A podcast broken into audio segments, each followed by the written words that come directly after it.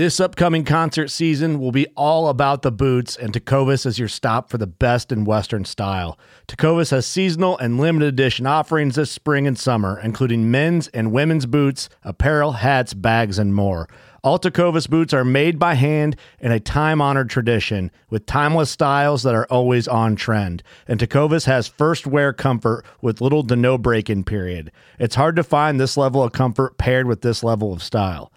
Stop by your local Tecova store, have a complimentary drink or two, that's WCB style, and shop new styles. The smell of fresh leather and friendly staff are at your service. Many stores even have leather custom branding to make your boots truly personalized. And with regular live music and events, there's no in store experience like it. If you can't make it into a store, just visit tecovas.com. That's T E C O V A S.com. They offer free shipping on all boots, as well as free returns and exchanges, and ship right to your door. Go to tecovas.com and find your new favorite pair of boots today.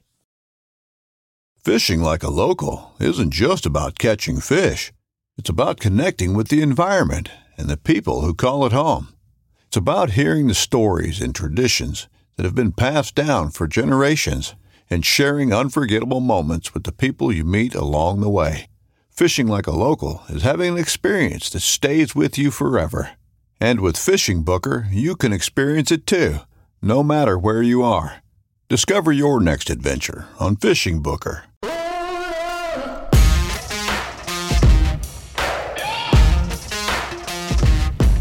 I literally think that morning it was 10 degrees out Thrown in the towel, done. because those are the things that are really going to save your life. And that job, I mean, it'll it'll test your mental strength and physical ability. You're Frustrated with archery hunting as a kid, I decided I'd rather join the Navy, so I did that. and then you went out in freezing temperatures just to see how long it would take to dry out. Nobody had any idea that 9 11 was going to happen, and You're pretty badass, man. keep you focused, uh, save people from, you know, going into hypothermia. You're awake for 24 plus hours at a time, and you're always cold. You're always wet with sweat and salt water. My dad or my granddad did this or that, and it's like, yeah, they did. Absolutely. They were tough dudes. It's like your old jockstrap in hockey, right? That job will kill you.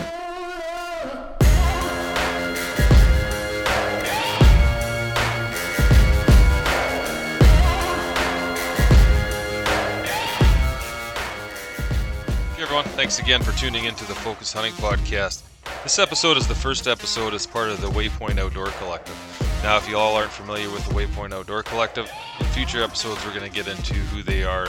But in the meantime, head over to their webpage at uh, waypointtv.com. Okay, on today's show, I talk clothing systems and how to stay warm and dry in the backcountry with Sitka's John Barklow. Now, if you all aren't familiar with John, just trust me, he's legit. He's a 25 plus year Navy SEAL. Make sure you go over and check out John's Instagram page. He's got tons of great survival and backcountry tips he shares over there. Just uh, head on over to Instagram, type in uh, J Barklow, that's J B A R K L O in that search uh, window. John's uh, John's also been on tons of other great podcasts, including the Farocast, the Wilder Initiative, uh, just to name a few. So make sure to check them out. And as always, head on over to focushunting.ca. Pick up any uh, gear you guys need and make sure you use that promo code podcast and receive 25% off.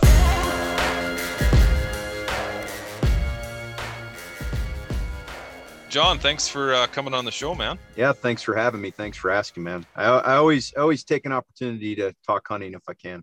Yeah, no doubt. So where uh, where are we hitting you up from today? Some uh, I'm outside of Bozeman, Montana, uh, place called Manhattan, uh, a little bit outside the about 30 minutes outside Bozeman. Um, yeah, beautiful part of the state. It's uh, it snowed last last weekend, so I'm still not convinced winter's over yet, but it's feeling like it today. Yeah, a lot of you guys down in Bozeman. I had a guest on, uh, Jared Fraser from Two Percent. He was from Montana. And Oh, my yeah. last, and my last guest, uh, Sam Aries from the Wilder Initiative podcast. I think you've been on his show as well, and uh, he was Yeah. he's he's from down there as well. So, Yeah, Sam and I live about 15 minutes from each other. oh no way, cool. Yeah, Yeah, he's Yeah. a neat guy. But yeah, I'd love to make it down there uh, one day for sure. So, what's happening down in your neck of the woods? Uh, you guys get to hunt spring bear down there? yeah. So, like I said, because of the because of the winter, I mean, there's still plenty of snow up in the high country. Um, I think my first day at turkey season this year, I, I, literally think that morning it was 10 degrees out. It felt like we should have been sitting in a whitetail stand. Um, so it's just started to warm up. Some of that snow's coming out of the high country. So yeah, about the middle, like right about now is when I start thinking about going out and looking for bear.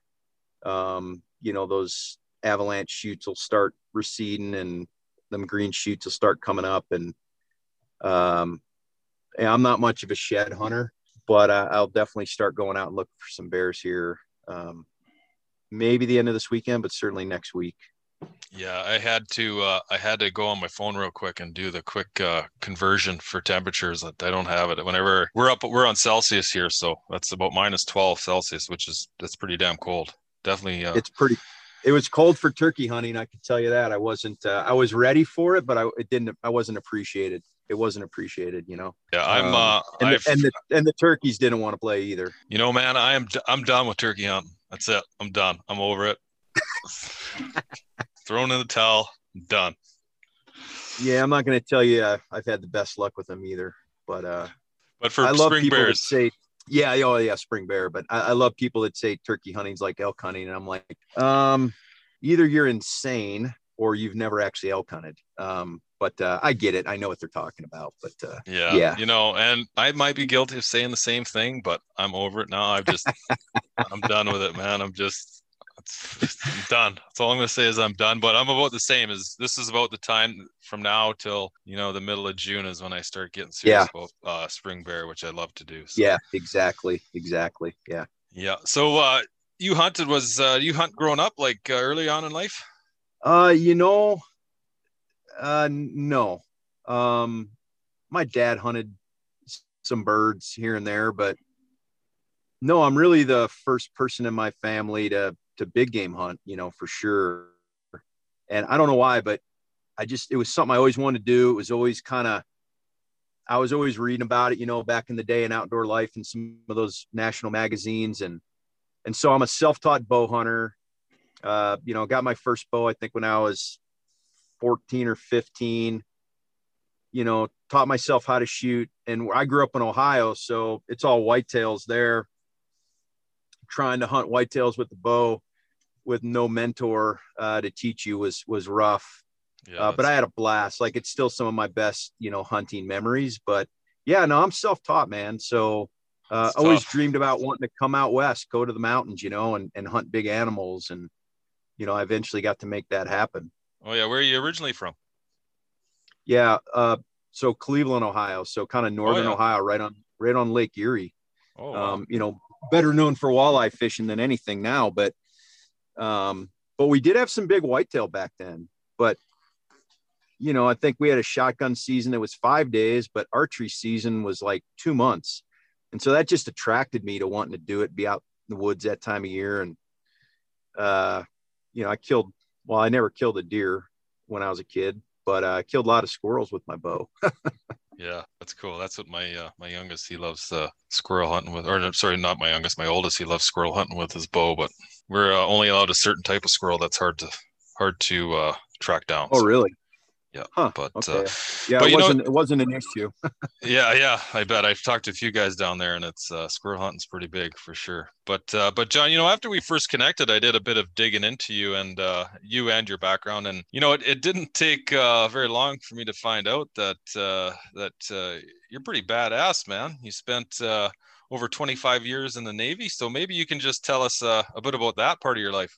Yeah, so kind of when I got frustrated with archery hunting as a kid, I decided I'd rather join the Navy. So I did that and enlisted kind of out of high school. And yeah, I ended up doing that for 25 years and, you know, pretty diverse career. I, uh, I was a diver and did a bunch of diving, you know, kind of all over the world, lived overseas, um, did that for a while. And then um, went and started teaching the SEAL teams how to dive and do some of their special diving and then uh, I wasn't sure I wanted to stay in the Navy, so I started uh, pursuing some qualifications to maybe become a mountain guide and kind of teach people how to climb and maybe be a hunting guide and just kind of live that life. Uh, that sounded pretty adventurous to me, and that was kind of uh, that was kind of lucky on my part because uh, I was assigned to a SEAL team and I started teaching some climbing and and things like that, just um, to to some of the platoons that wanted it, and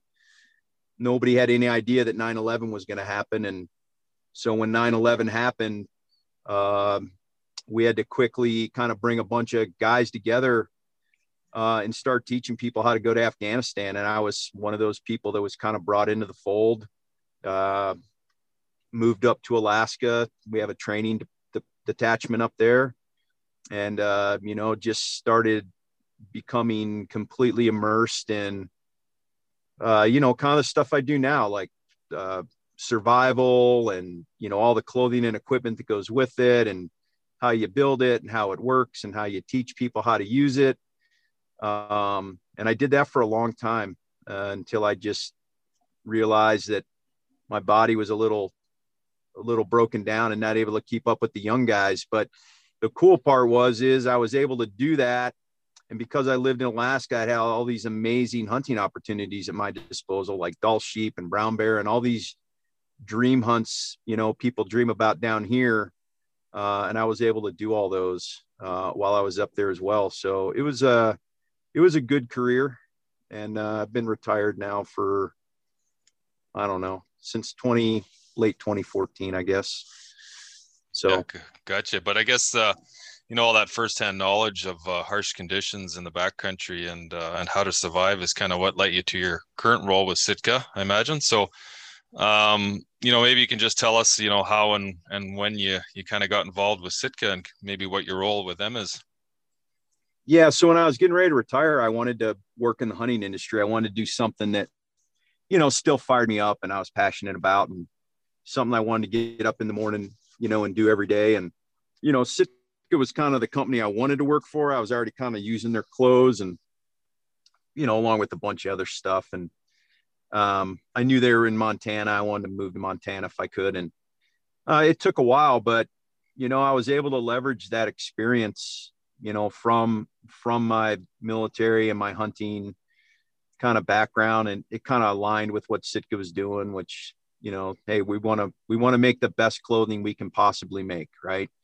And um so you know my my experience using it my experience teaching uh, how to use it and then also my experience in help developing stuff you know for the government um, it is just kind of a lucky break for me that it kind of came together. And so i've been doing that you know i've been doing that almost seven years now. Yeah Cool. Well, you know, the reason I asked you on the show, John, was because I, you know, I kind of wanted to go over uh, building a complete cl- clothing system, and uh, you know, uh, what better person to pick their brain than than you know yourself, a guy who who voluntarily tortures himself trying these systems out there.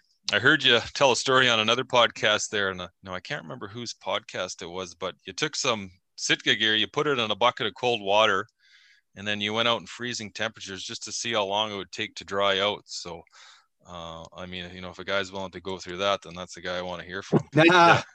Well, it's funny because well, we use we use that as, as one of our training methods. Uh, but since I've been out, it, it it's actually what I use when I test any piece of Sitka gear. Um, and I'll use it within a system that I that I know works, and then I'll put a new piece in, or it could be a new fabric or whatever. Uh, I, have done this the last, believe it or not, I've, I've done what you described the last three weekends, trying some new stuff I'm working on. And, and the reason I do it is it's, it's, it's, it's kind of simulating a, a worst case scenario. And I'll get to, to why here in a second, but you know, it's kind of simulating this worst case scenario. And if, if the clothing can perform under those conditions, then it'll perform in any other conditions. And so, you know, take it to the extreme and then you, you have full confidence that it's going to work you know for for anything else.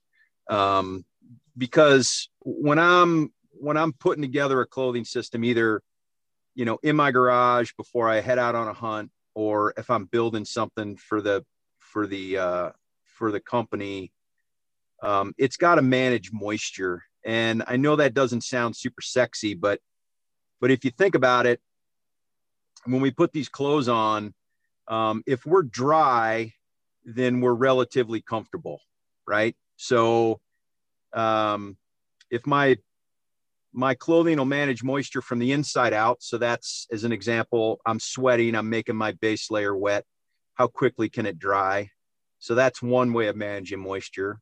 And then the other way of managing moisture is from the outside in. So rain, snow, um, you know, crossing a creek, something like that. So you're always just trying to manage moisture from one direction or the other.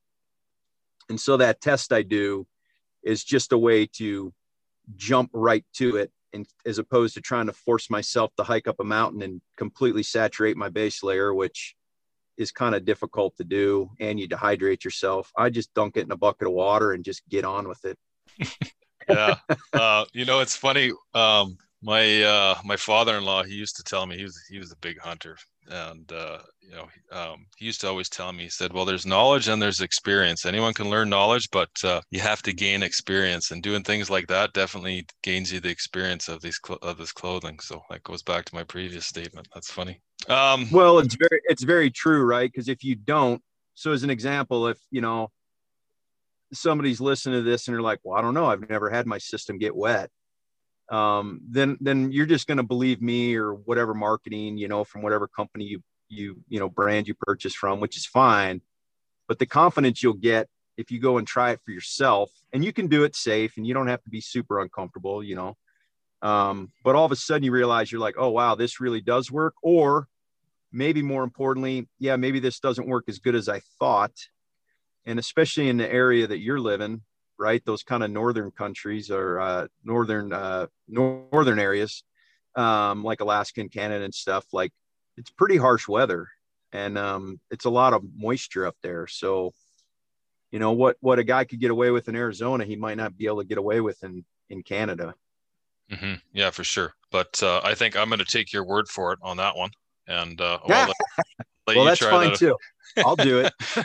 yeah. So, uh, so maybe to start, John, maybe we can kind of work from the bottom, or I guess uh, maybe we'll uh, we'll work from the bare ass out. That'd be a more fitting uh, phrase. But uh, you know, for the guy who you know who retired his dad's old wool pants and hung up his Stanfield sweater, and uh, and you know, don't get me wrong, there's uh, there's nothing wrong with hunting in that gear. You know, my cousin wears exactly that, and he's uh, he's killed more animals than I ever will. But uh, but you know, for the guy who's looking to pick up some new gear but has no idea what's the difference in clothing other than the camo patterns, what should he be looking of looking for in terms of you know socks, underwear, base layers, that type of thing? Yeah, so I've kind of broke it down into you need eight pieces. So if you put together eight pieces of clothing, you can make a solid clothing system doesn't matter, you know, what brand, um, you know, pick, pick which one you want. Again, I, I'm a proponent of testing it once you do it, but, but you only need eight pieces and that eight pieces uh, will get you through, you know, most of, most of the hunting season. Um, and, and I'll kind of walk you through it. And, and obviously there's some, there's some choices you can make um, but you only need to have eight pieces. And when you get eight pieces together, you know, you may be wearing, I mean, you could be wearing all eight at one time, but I mean, you could be wearing certainly three, if not four of those pieces. So you're not carrying a lot of gear, you know? Um, and so the first two are your base layer. And I, I call it the foundation of your system.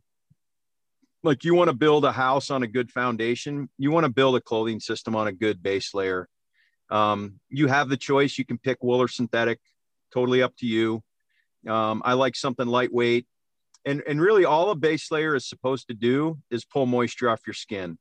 It manages that moisture on your skin. So if it's cold out and you sweat, you want that base layer to pull moisture away from your skin so you stay dry.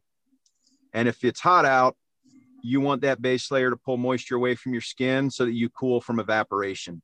That's all it does and and that are, are two critical pieces. And um, you know top and the bottom and uh, if you're not wearing the bottoms necessarily because the weather's you know too warm i at least carry them in the back country because you know the weather changes daily sometimes hourly.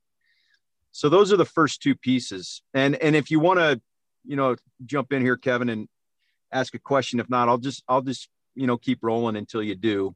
Yeah um good. so that so that's the first two. So that's pieces one and two. The next piece is your pants. So soft shell pair of hunting pants.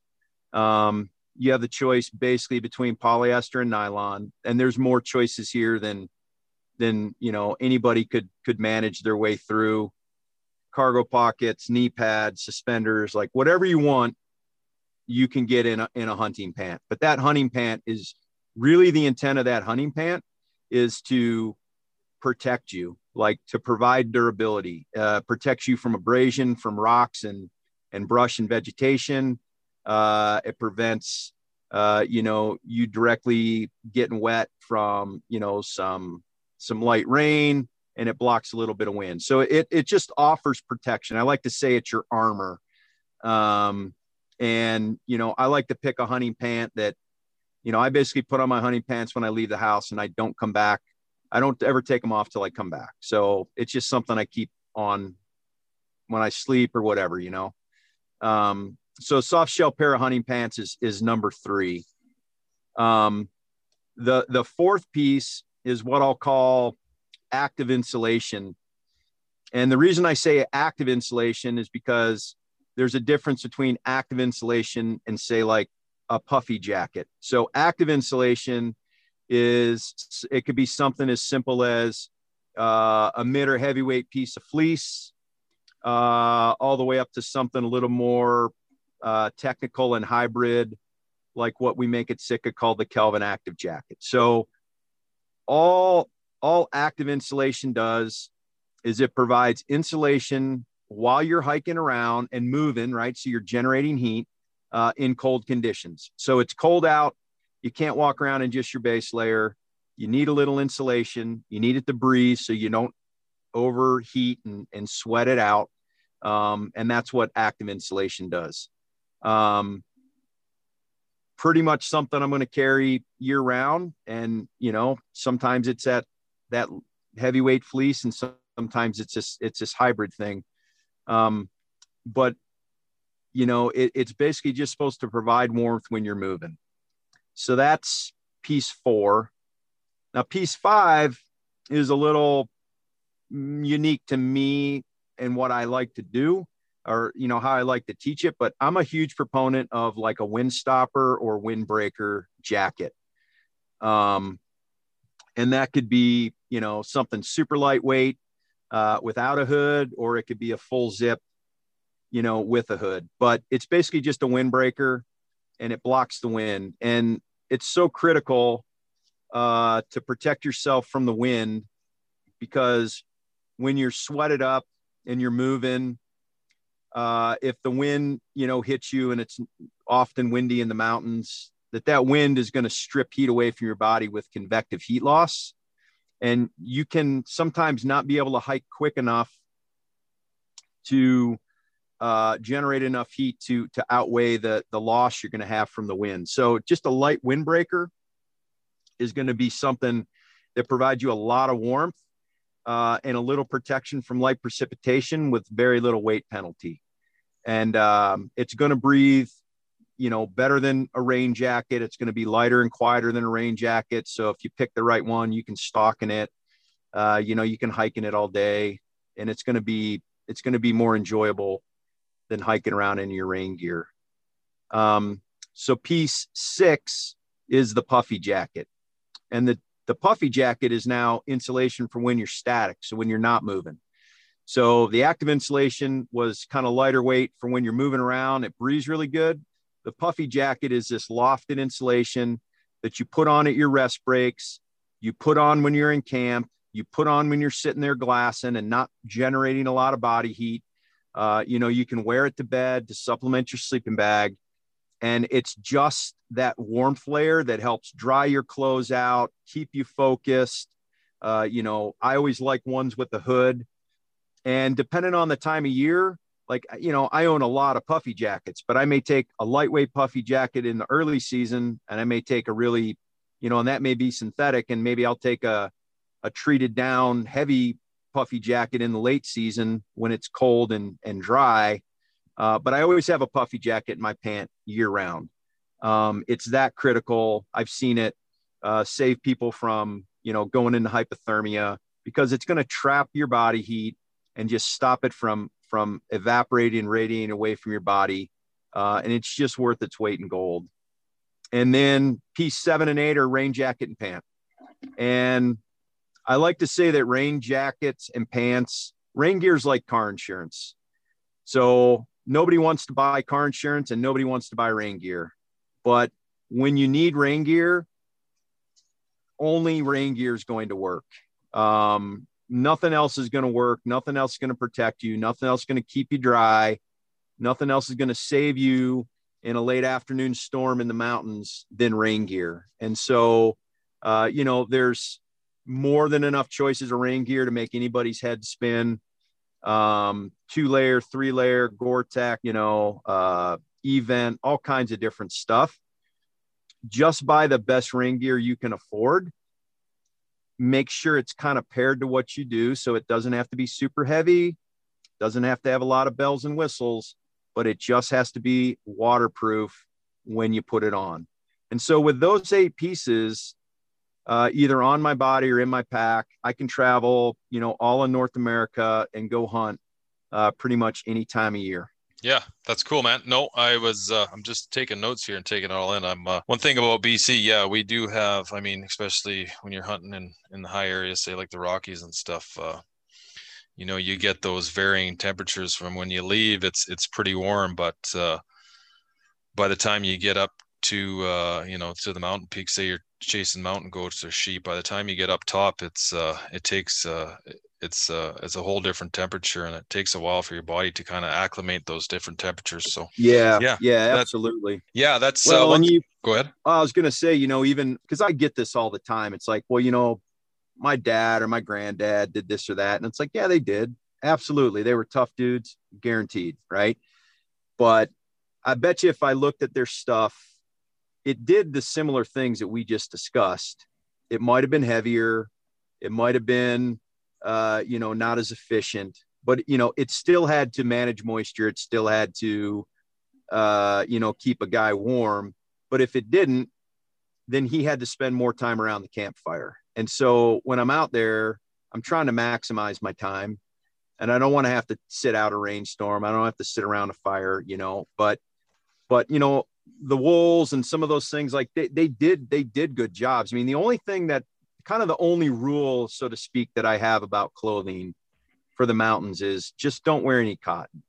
As long as you don't wear any cotton, you can, you can kind of make anything else work. Right. And it's just because cotton gets wet quick and it doesn't dry very fast. And it's going to set you up for some miserable days and nights and potentially hypothermia.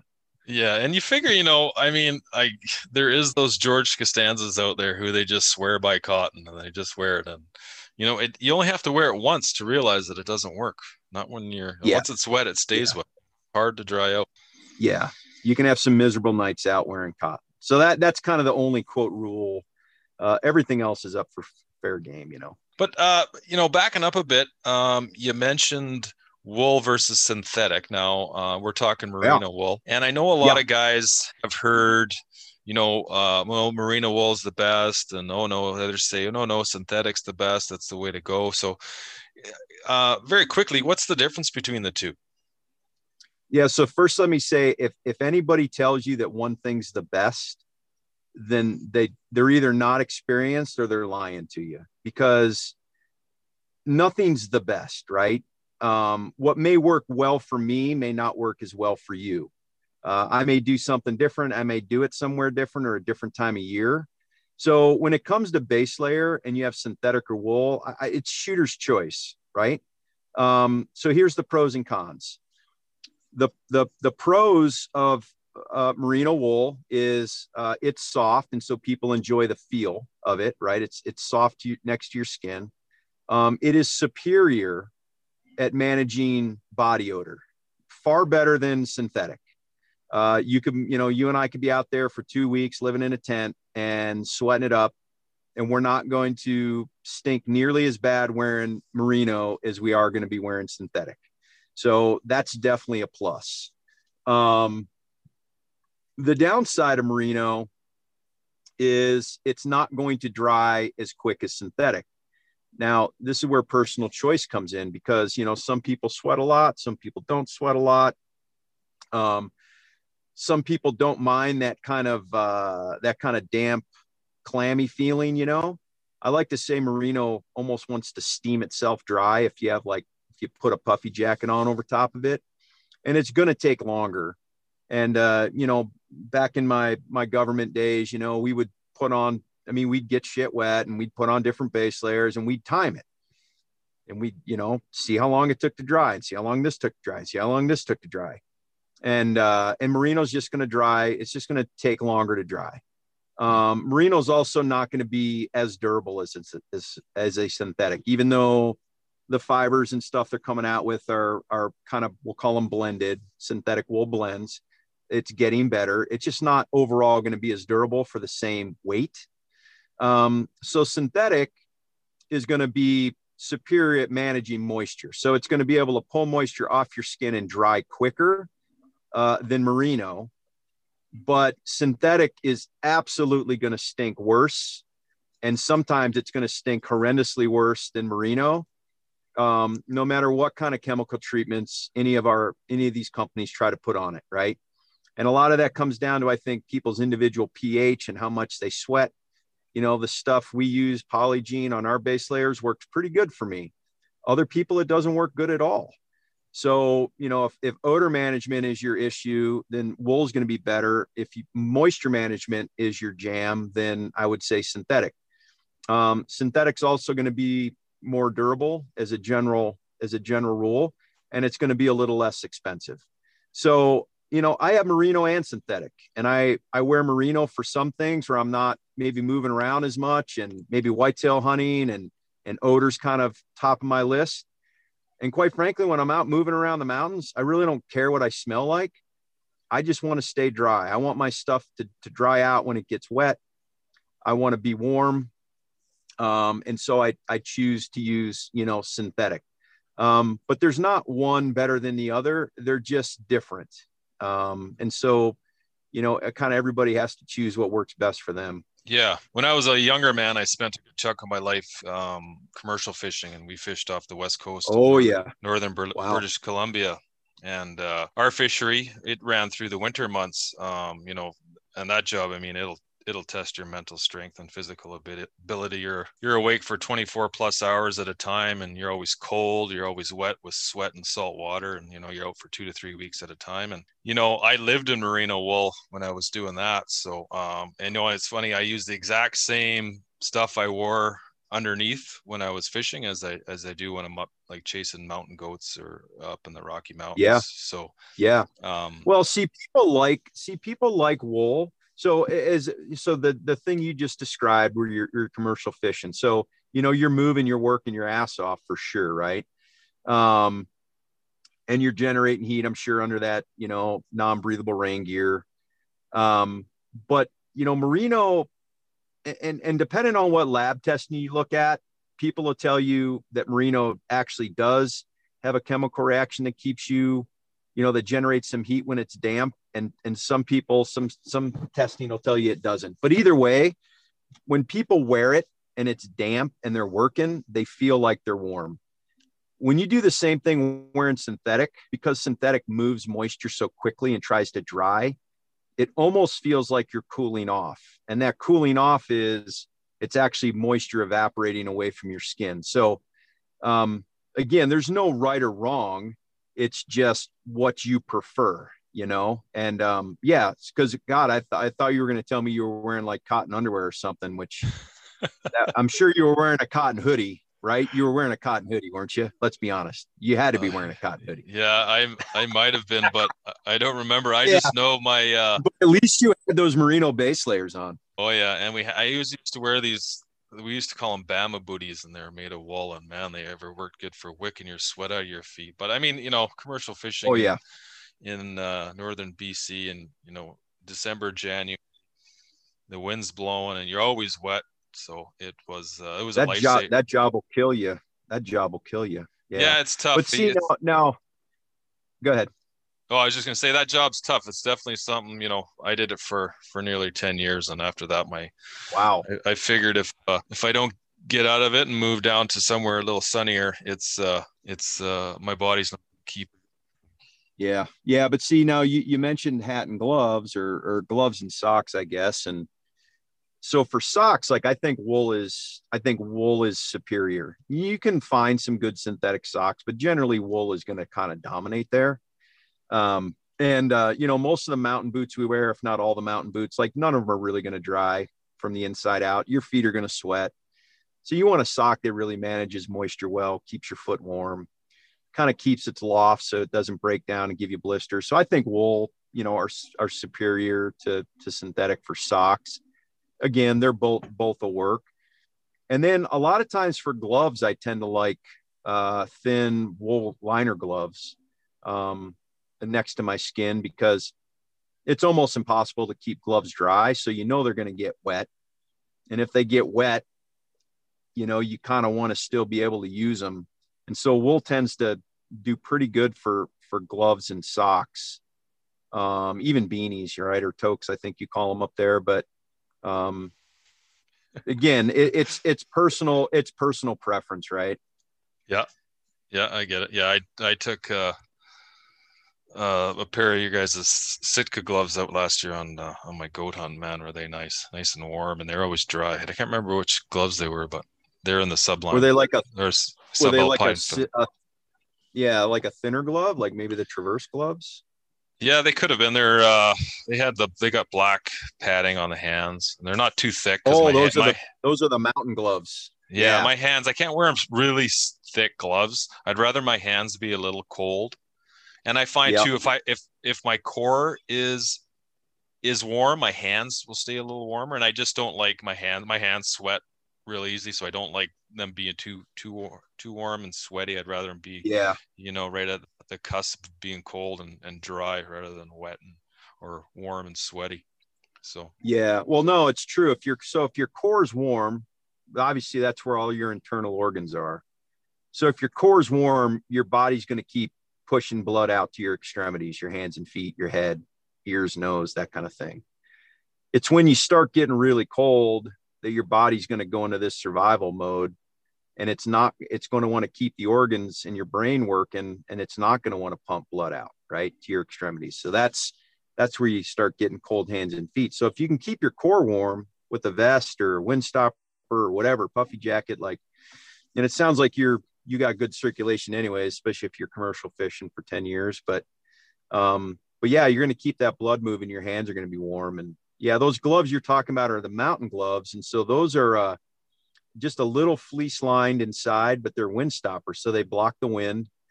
And so just by blocking the wind on your hands, even though they're not thick, they're gonna they're gonna keep you pretty warm. Yeah, they did the trick for sure.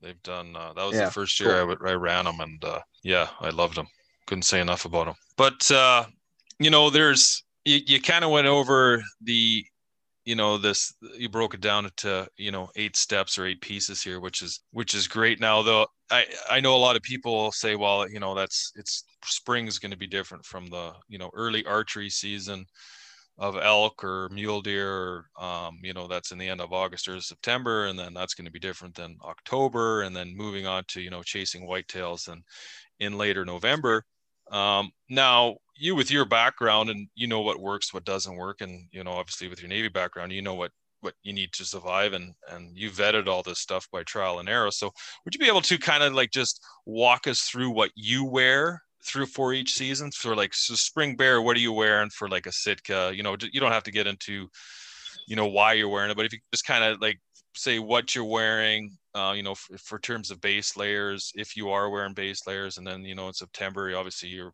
going to be wearing something that's more lighter and, and it's uh, you know cooler and, and breeze a little better, and then moving on to like October, November sort of thing. Yeah, yeah. So so let me back up just a minute. Um, so you only need eight pieces in a to build a technical clothing system, but I'm not saying that you only. So if you if if you're strapped for cash you can buy those eight pieces that I talked about. But if you're going to take a system and want to go from, say, August to December, you're still going to have eight pieces, but the pieces will change. So, as an example, your puffy jacket in the early season may be a lightweight puffy jacket. But then for the late season, you're going to trade the light puffy jacket out for a heavy puffy jacket, right? So you technically will own two but you're only you only need to carry eight pieces or wear eight pieces into the field So for me, my base layer, no matter what time of year, is always going to be the same. Now, I personally like a synthetic base layer, uh, but again, it really doesn't matter. But I like, uh, you know, uh, a really lightweight base layer. Um, let's say somewhere around the you know 120 to 150 gram if you want to get technical like weight. Um, and and no matter what time of year i'm wearing that. That's the foundation. That never changes.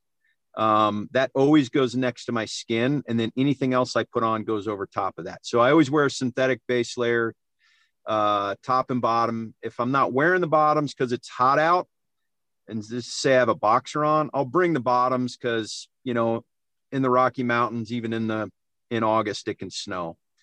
Um, so that's that's one. Now my pants, I always wear a pair of soft shell pants. You could probably buy one pair of soft shell pants and use them all year.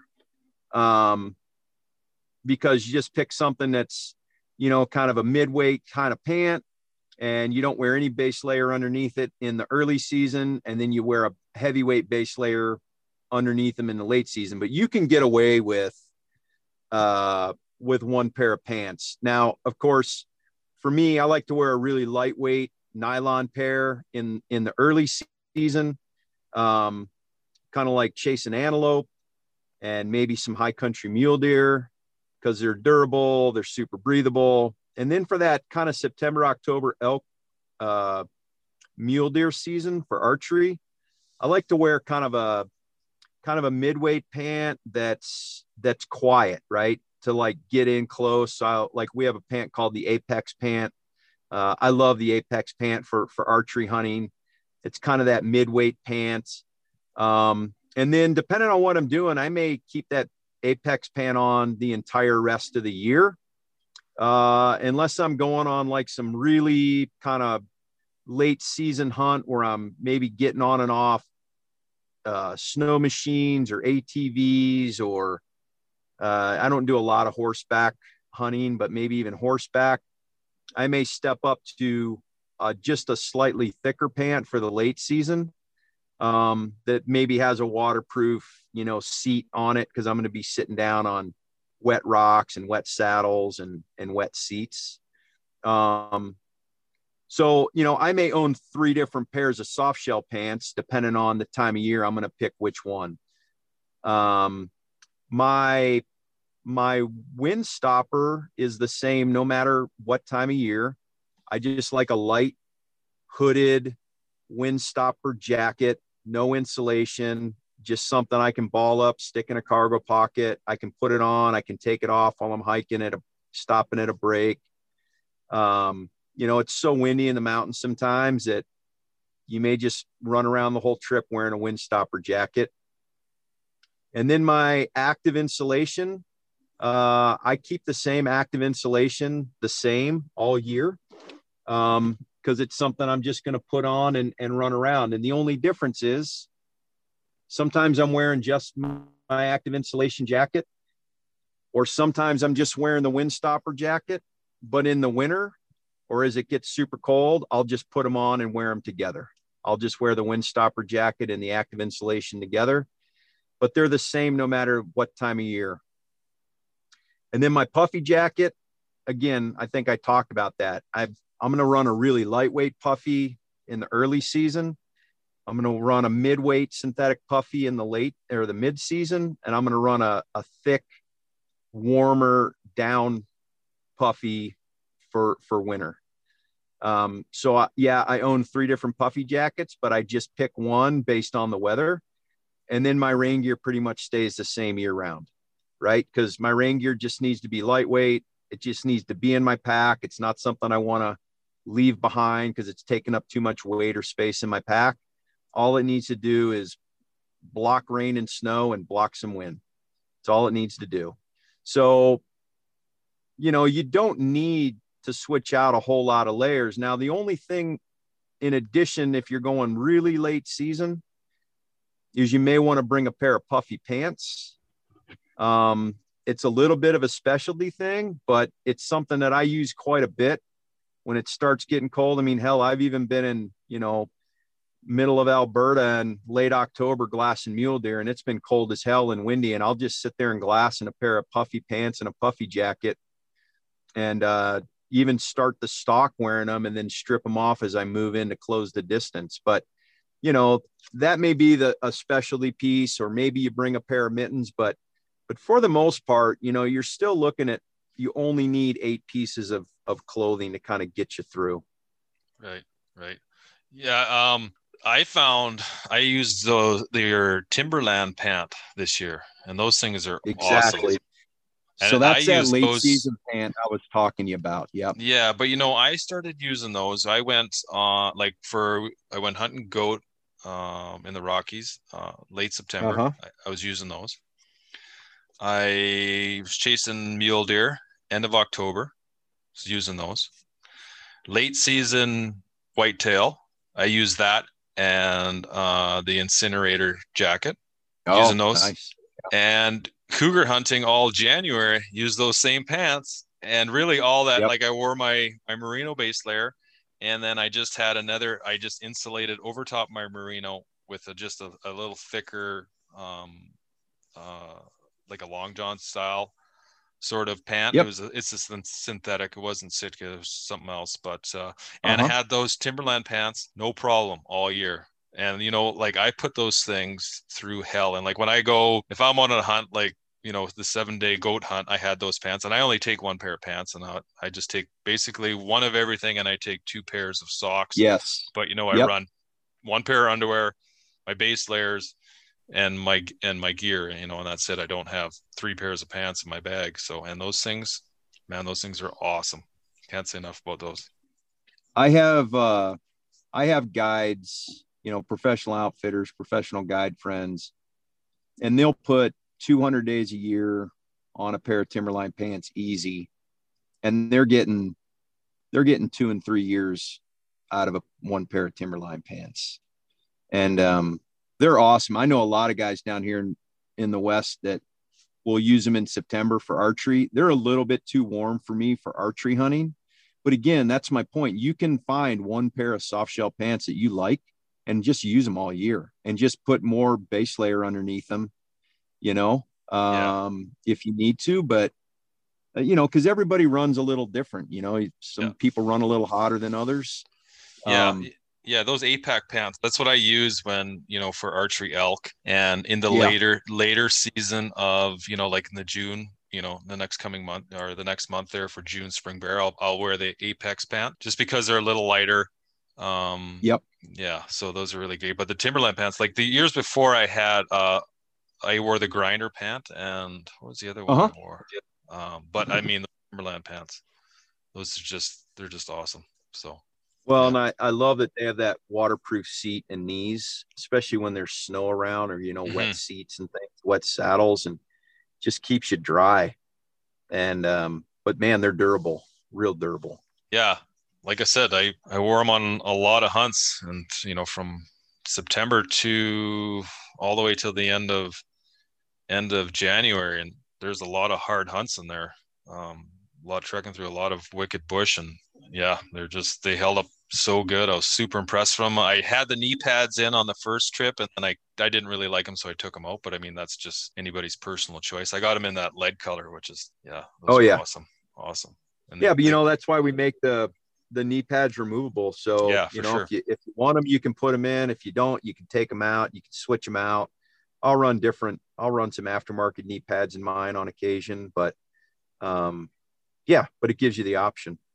Yeah, definitely. Yeah, no, but uh, yeah, John. Anyway, you know, I, I feel you know with your knowledge, I can sit down here all day and bug you about you know survival techniques. Uh, you know, um, backpack weight boots, you know, building a wet fire tent, sleeping bags, moisture wicking, you know, uh, the, the list of your well, knowledge. do more than one of these.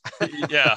Um, the list of your knowledge, you know, it, uh, it goes on and on. So yeah, maybe, uh, maybe we can get you back on the show here and we can pick your brain some more yeah, you know, I, I think uh, uh, so. First of all, I'd, I'd enjoy that, but you know, second of all, it's like, you know, so I think we're human beings are really good at making things kind of more complicated sometimes than they are, and you know, I think because I was able to teach and I was able to see how people kind of processed information, um, and you have to kind of refine your message that, you know, you can really start boiling it down to kind of the basics. And it's when you do that, it's it's not as complicated as it seems at first, right? Like I don't want to discount like clothing, like yeah, there's so many brands out there and so many different pairs of pants and puffy jackets. I get it. That can be that can be confusing. But at least when people start to go, oh, I only need to start with eight pieces, I can I can afford that, you know. Um, you know, and we can dive into all that, you know, at a later date or whatever. But um, but it just gives people a great place to start and they don't have to be so overwhelmed because I think people just they don't know where to start sometimes. And I think yeah. that's just disappointing um, you know, or they'll, you know, or they'll take my recommendation or your recommendation, like, and that's great. That's another great place to start. But, um, but they think, oh my gosh, like I'm going to need all this stuff. And, you know, I mean, Sitka sells a lot of stuff and it, I know it can get confusing, but man, out of all that stuff, if you only had to cherry pick eight pieces, you'd be really set.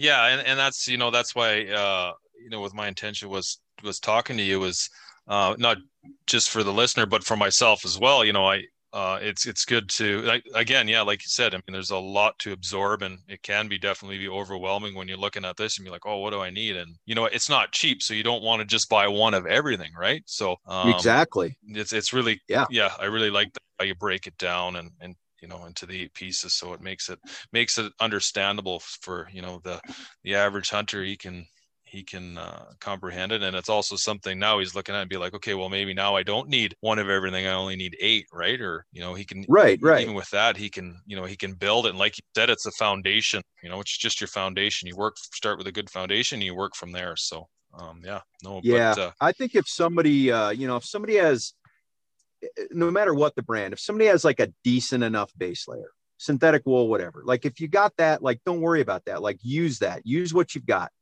like I would say the couple things I would invest in is, you know, a good pair of soft shell pants.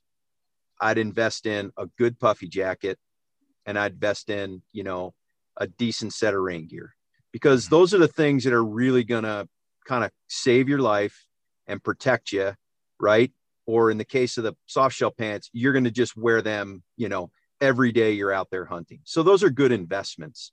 Um, cause people say, oh man, like, do I really need to go and start buying base layers like if you got limited money and you have an okay base layer like that's it's it's good it's good like just start there don't don't go buy something special as long as it's not cotton you know um and and so then you're like okay well now i only really have to invest in three or four pieces of mm-hmm. gear because everything else i have will work. It's just a good place to start and you're going to be far better off than than if you didn't do it you know? Yeah. and i mean how many pairs of pants have you and i mentioned today? You know grinder pants timberline pants apex pants. They're all awesome pants. Any one of them could be the pants. Um but you know i'm sure you're just like me you get you get kind of bored and you love gear and you want to try something different and so you end up with a bunch of pants but the reality is one pair will do you just fine Oh yeah, well that's uh, every birthday, Christmas, and Father's Day. It's something, right? exactly. But, uh, exactly. Yeah, but it, it's like you said. I mean, like myself, I wear the same base layers that I wore in you know almost 20 years over 20 years ago when I was commercial fishing. I wear the same stuff. And there you go. What it's not obviously it's not as good, but I mean that stuff it's nostalgic to me, right? It's like, well, and you got works. confidence in it. Yeah, it yep. works, and I've used it, and it's you know for me it's so comfortable. I mean, it's uh it's getting to the point where it's it's uh, not looking so great. But I mean, you know, it's like uh, it's like your old jock strap in hockey, right? You don't want to let it go. But uh, yeah, oh, that's hilarious. Yeah. But uh, you know, John, uh, again, uh, thanks for taking some time with me today. I'm gonna I'm gonna let you go, and uh, I'm gonna keep bugging you to come back on the podcast here. So uh, you know, I'm gonna put all your links to in up all the links uh, for yourself, uh, you know, in the show notes here, and I'll put all the Sitka information down. And I'd like to um, break down, you know, this eight pieces you said. I'm gonna maybe do a little little blog or something about that. But uh, real quickly for the listeners, what's your handle on uh, Instagram? Yeah, so it's uh, Jay Barklow. So B A R K L O W, just at Jay Barklow. And yeah. uh, tons of good videos on, on there. bunch of a bunch of videos. Yep. That's great. Yep. That's great. Okay, sir. Thanks a ton. And uh, and again, yeah, I look forward to future chats and learning some more uh, some more survival techniques and stuff from the master. anytime, Kevin. You just let me know. Okay. We'll talk to you later. Thanks, eh? All right.